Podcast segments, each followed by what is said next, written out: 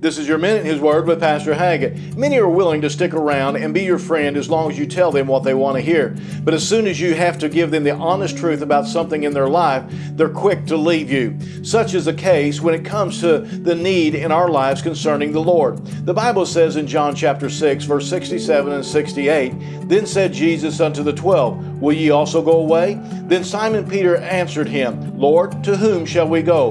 Thou hast the words of eternal life. When Jesus began to share with the people that they were sinners and that they he had come to die for their sins and that they must receive him as their savior and follow him instead of the world's religion, many left and went away. Today as you hear the truth of your need to receive Jesus Christ as savior or that you need to live for him after you have received him as your savior, don't go away. Stay near and receive him and follow him. This has been your Minute Word. And if you don't have a church home, come pay us a visit here at Calvary Baptist Church in Marshall.